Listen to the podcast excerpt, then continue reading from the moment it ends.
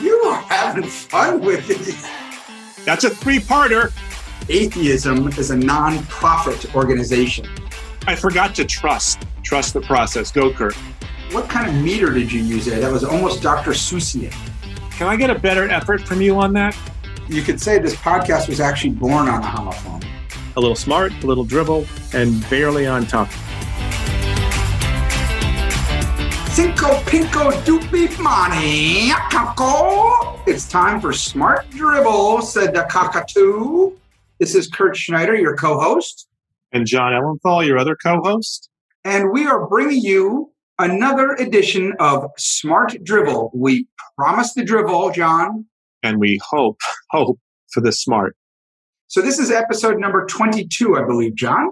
I think that's approximately right or totally right. What would you like to talk about today? Because I know we have a fun topic for our listener. Before we jump into this week's topic, which I will do momentarily, our topic from last week, which was foreign borrowed words, I have good news for you, Kurt. You introduced so many Yiddish words into that episode that the Reformed Temples of America have given you an honorary bar mitzvah certificate. So welcome, Kurt. You're now a member of the tribe. So thank you. I don't know uh, how to say thank you in Hebrew, but uh, I don't know either. It's like Mazel Tov is like good luck, congratulations. It's kind of like aloha. mahalo. Well, maybe not. Mahalo. Mahalo. That's definitely not Yiddish, but that does sound very Hawaiian. It is. It's thank you in Hawaiian. You and I dig words. We dig language. We dig hair splitting logic. Well, I do. Not that I don't just sort of fly over logic. I just sort of bend logic to my conversation so it works. I overweight relative to you in, in logic and precision. Which You're is a kind little- of funny coming from you. That is kind of funny coming from me, but most of our listeners only have you to compare me to. So if we were out against most of the people we find ourselves with, I think they'd have a very different perception of me. But when it's just the two of us, anyone next to you looks like the logical one. So, logical one, what are we talking about today? On today's episode, we are going to talk about the confusing and fun world of homophones. Kurt, I want you to begin by defining homophones, which is not a homonym or a homograph. Tell our listeners what a homophone is.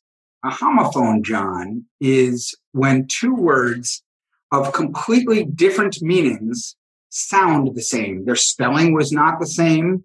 Their meaning certainly is not the same, but they sound the same. Okay, to make this fun, we're going to focus on using sentences that have two or more homophones in them. Kurt, to kick us off here, do you have a favorite homophone pair or triad or triplet? I there's a bunch of them I like. I I love soul and soul. So why don't you use And that could actually almost be a triptych because there's sole the fish, there's the sole on the bottom of your shoe, and then there's a soul inside of you.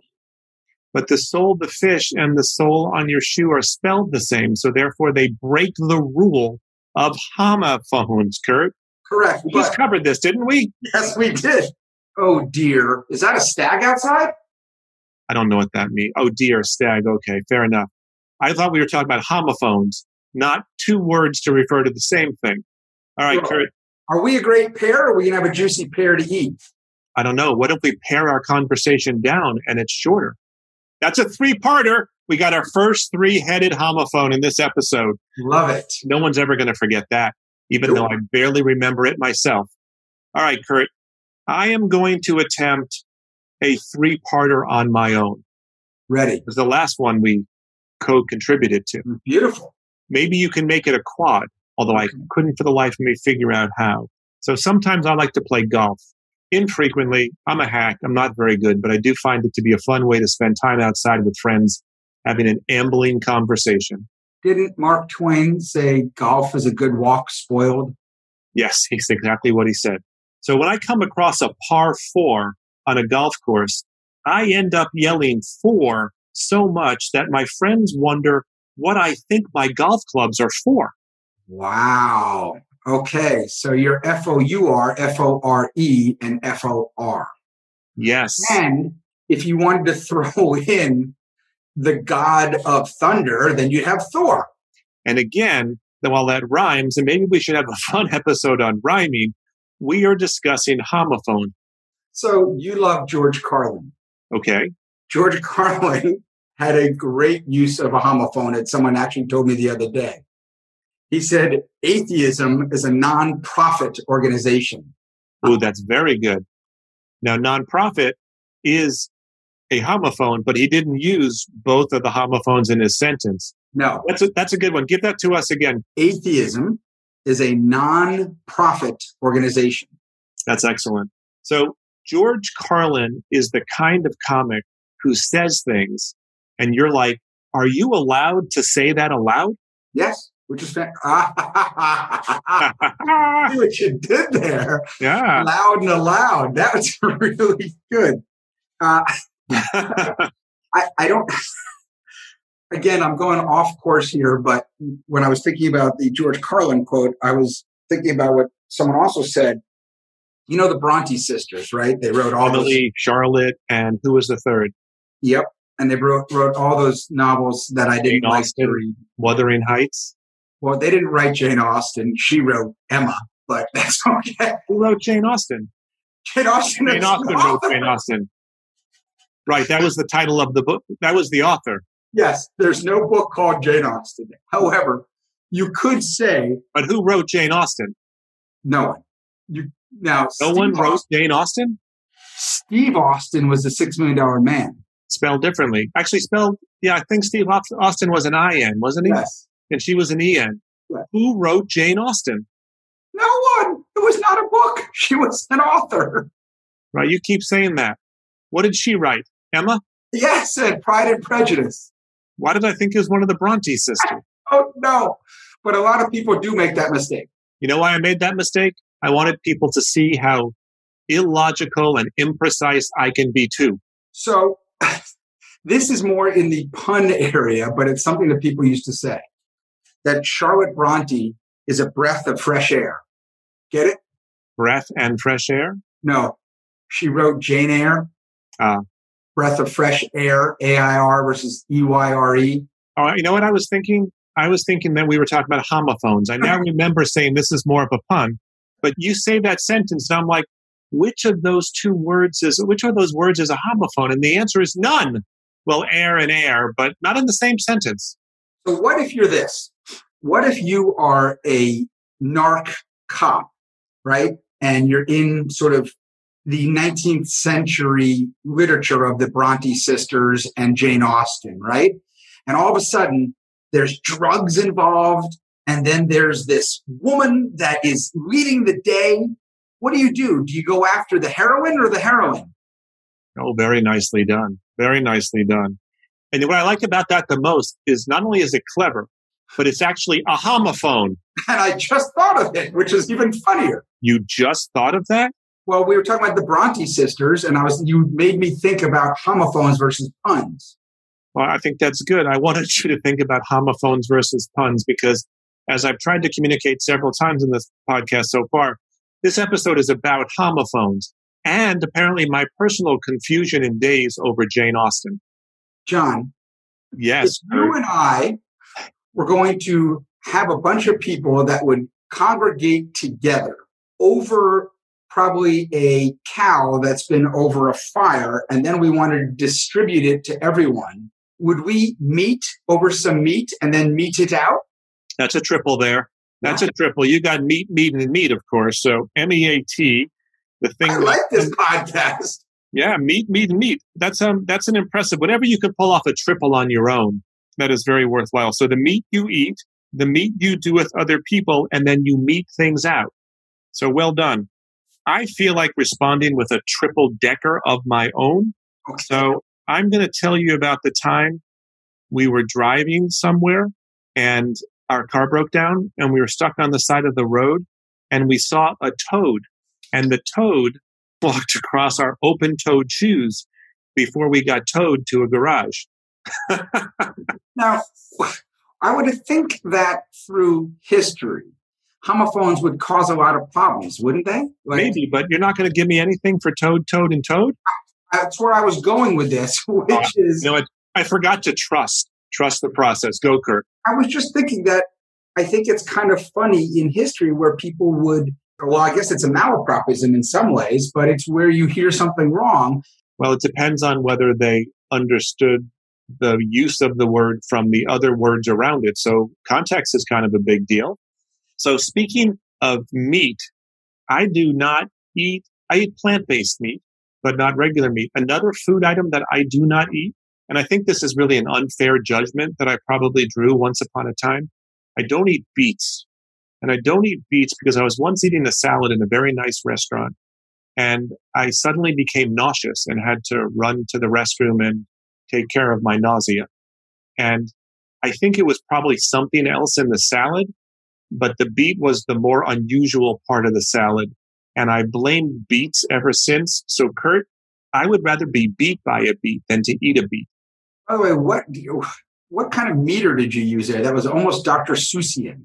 I know this is not a homophone in that it's two words in the same sentence, but it does cause the confusion. And Oscar Wilde wrote a whole play, The Importance of Being Earnest. And the homophone there is the name Ernest with someone who is earnest, right? And that yeah. causes, and I think in the beginning of the play, the person's neither, right? It is a very funny play. And I think when Ernest meets Jane Austen in the play, it is rip roaring funny. Don't you think that homophones have caused confusion? Of course. Stages? Of course, especially probably more in conversation since you can't see the spelling of a word in a conversation and you can do when it's written down. But it must cause epic confusion because there are words that sound the same and are spelled differently and mean different things. They're called homophones. Now is the winter of our discontent. Made glorious summer by this son of York. Now, he's looking at the actual SON, son of York, Edward IV. But Edward IV on his banner, on his standard, on his flag, had a blazing SUN, sun coming. So that was a wonderful play on words homophone. And actually, the way he talked about it in the play is SUN, even though it could be SON. That has a strong homophonic quality to it, Kurt, that story. So thank you. So it works in the context of what we're saying. For some reason, yes, it does. For some reason, sailing the high seas has come up a number of times in our conversations. There was the Admiral Nelson when he was sailing the seas. We talked about different knots. So for some reason, we have a nautical quality for no apparent reason. Posh. Posh. So maybe it's just a reflection that traveling by sea is just a regular part of life, and it makes sense that we would touch on it from time to time. Do you remember the time that we were sailing the seas when our first mate yells that he sees a pirate ship coming to seize our treasure? You are having fun with these. I'm only doing triples though, Kurt. These are like triple lutzes in figure skating without the ice. Seas, seas, and seas. But what about Hi-C, that drink we had when we were young that had no. Oh my God, that could be a quad. Work it in there, Kurt. Feed it back to me with Hi-C, and we will have our first quad of this episode. And then they took a break and they all enjoyed drinks of Hi-C's. Yeah, when you said work it, I was hoping for you to work it in as opposed to mush it on the end. That was a kludge job. Can I get a better effort from you on that? Jammed it right in there. I'd like you to give it another try. Well, listen. We're sailing the high seas, drinking our Hi-C, when the first mate sees a pirate ship coming to seize our treasure. That's what I was looking for, something like that, some effort not just stick it on the end. Do you think because of that, the audience would give me some booze or some booze? Ooh, bravo, bravo. You're back. One of the fun things we do is occasionally we sit around the fire drinking rye, expressing our wry humor. Wait, because when I get hurt, am I going to ail when I'm drinking ale? Well, you could actually ail from drinking ale. Am I going to get a glass of porter from the porter? Are, are you going to have a bunch of ails from drinking too many ales with Roger Ailes? Can we mix in proper nouns there? You know, you could say this podcast was actually born on a homophone because our very first episode.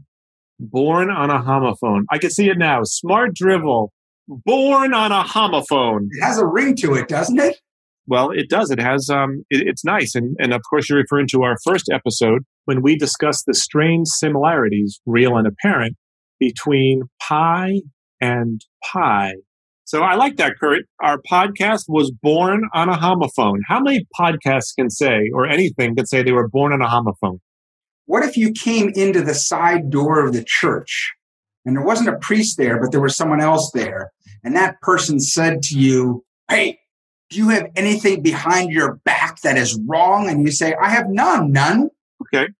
And the side door part of that, was that the whole sneaking in with something behind yeah. your back? That was to build suspiciousness in the nun. Exactly. You're not going straight in the main doors. By the way, a lot of those churches, they don't use the big doors anyway.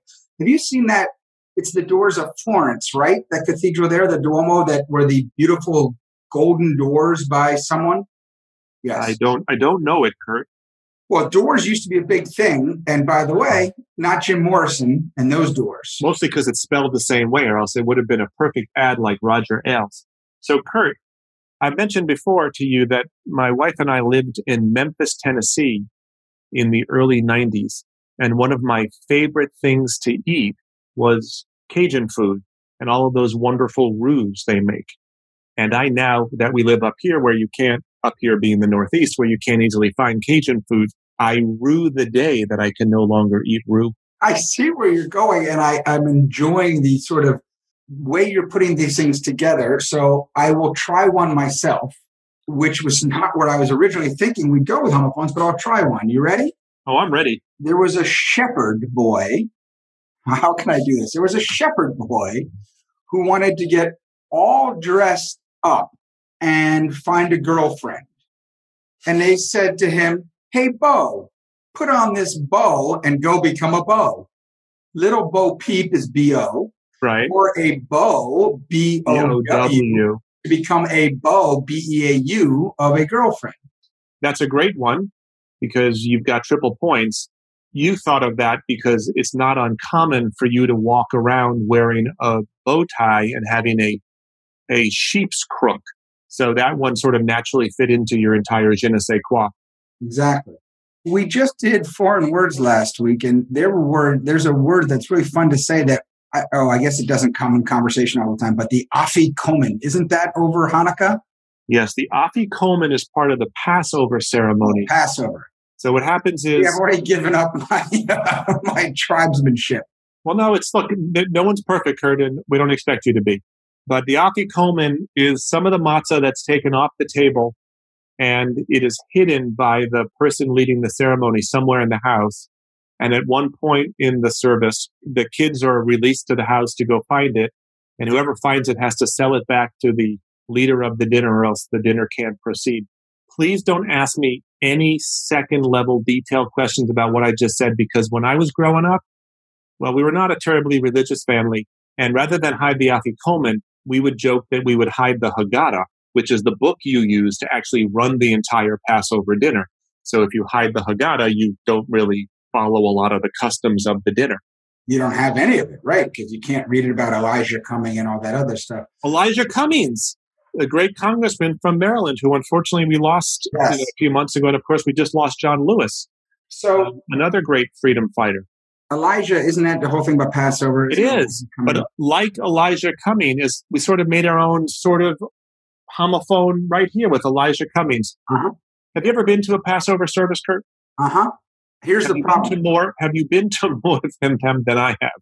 I have probably, but one of them I went to, and then during the Seder, they pass around the book, and you have to each read some parts That's of it. the Haggadah, the book I just told you about. So it came to me one time, and it just randomly, because the way it got passed around, the passage I was supposed to read started with, I'm a Jew, I'm a Jew, I'm a Jew. And they said, maybe you should skip to the next one or let someone else read that because it did not ring true. But you said you wanted to be an actor, so that would have been a good time for you to, you know, let it all fly and, and do your thing. We could probably do an episode. It'd be very fun on some of our most favorite SNL skits from the 40 plus years that you and I have probably watched that show, at least off and on. And there is an episode hosted by Jerry Seinfeld. And one of the skits is a traditional Seder dinner, family. The door is left open or at least ajar so that Elijah can come in and there's an empty chair set at the Passover table so that Elijah, when he comes in, can join the dinner. So, by the way, was there like some preserves sitting by the door? Was there a jar that was by the door, which was ajar? Uh, there were no spices, but the door was left ajar, and there may have been a jar nearby. Okay. So, obviously, Elijah has never been reported to show up to any one of these. In any event, the whole skit is Elijah finally shows up. It's Jerry Seinfeld, and he acts like a complete asshole. So throughout history, Jews have been setting their Seder table and they set a place for Elijah. Elijah the prophet, to go back to your prophet prophet, one from George Carlin, finally shows up. He's a complete rude jerk. Very funny. Hysterical. Do you have a favorite SNL skit you want to tease for a future episode? No, I can't. I have another. I have another Jewish ceremony related one though.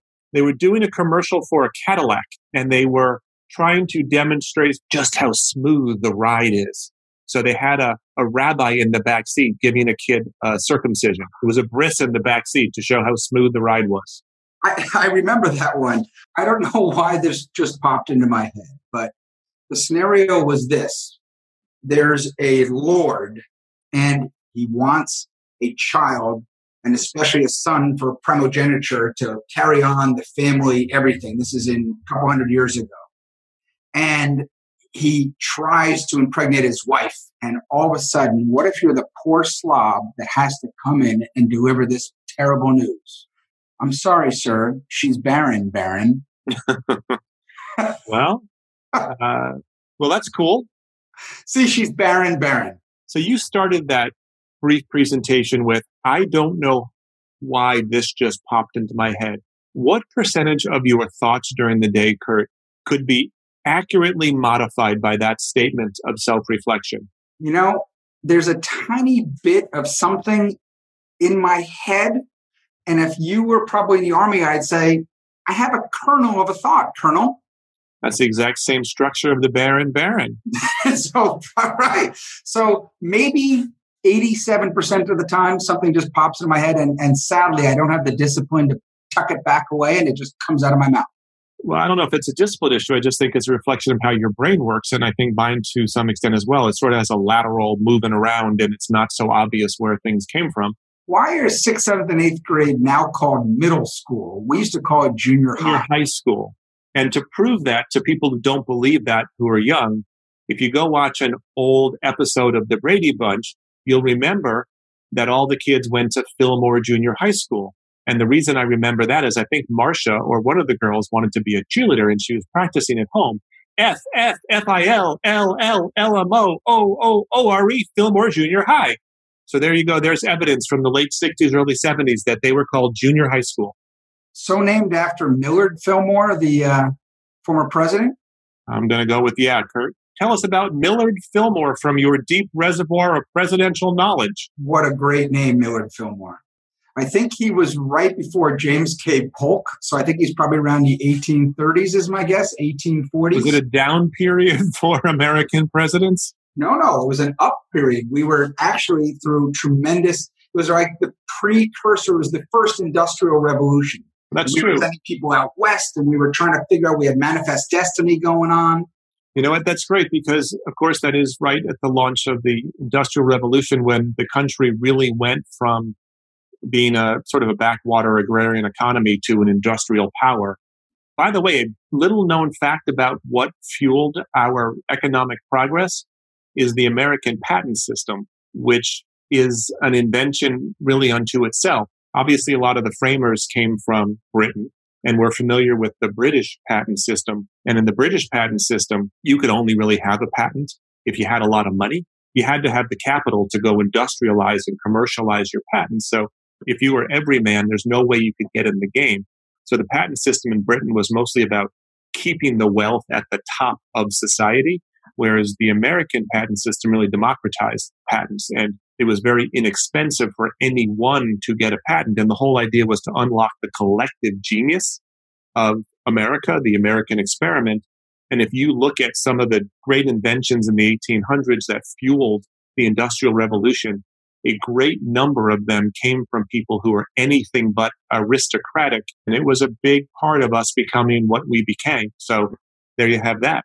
And if they were wearing some great shoes, they might have been wearing patent leather shoes to get their patents. Yes. Again, not a homophone, but it's a nice way to punctuate the story. My story and your response really is the quintessential smart drivel moment, isn't it? A little smart, a little drivel, and barely on topic. So, Jon, I think that's a nice button on this, and we have to come to the conclusion of our homophones. Can you leave us with a homophone as we? Yes, I would, Kurt. Thank you very much. Uh, for those of you who have taken a peek into Smart Drivel for the first time or as a returning listener, uh, we appreciate you jumping in. We hope that this has been a peak form of entertainment for you that has piqued your interest. And we hope you'll come back and listen to many future episodes of Smart Drivel. How's that? You piqued my interest and you got us to the peak of the episode. And uh, please peek in and enjoy more Smart Drivel throughout the week. There's your triptych. Goodbye, everyone. Hey, goodbye. Thanks for joining us. Thank you, everybody. Bye.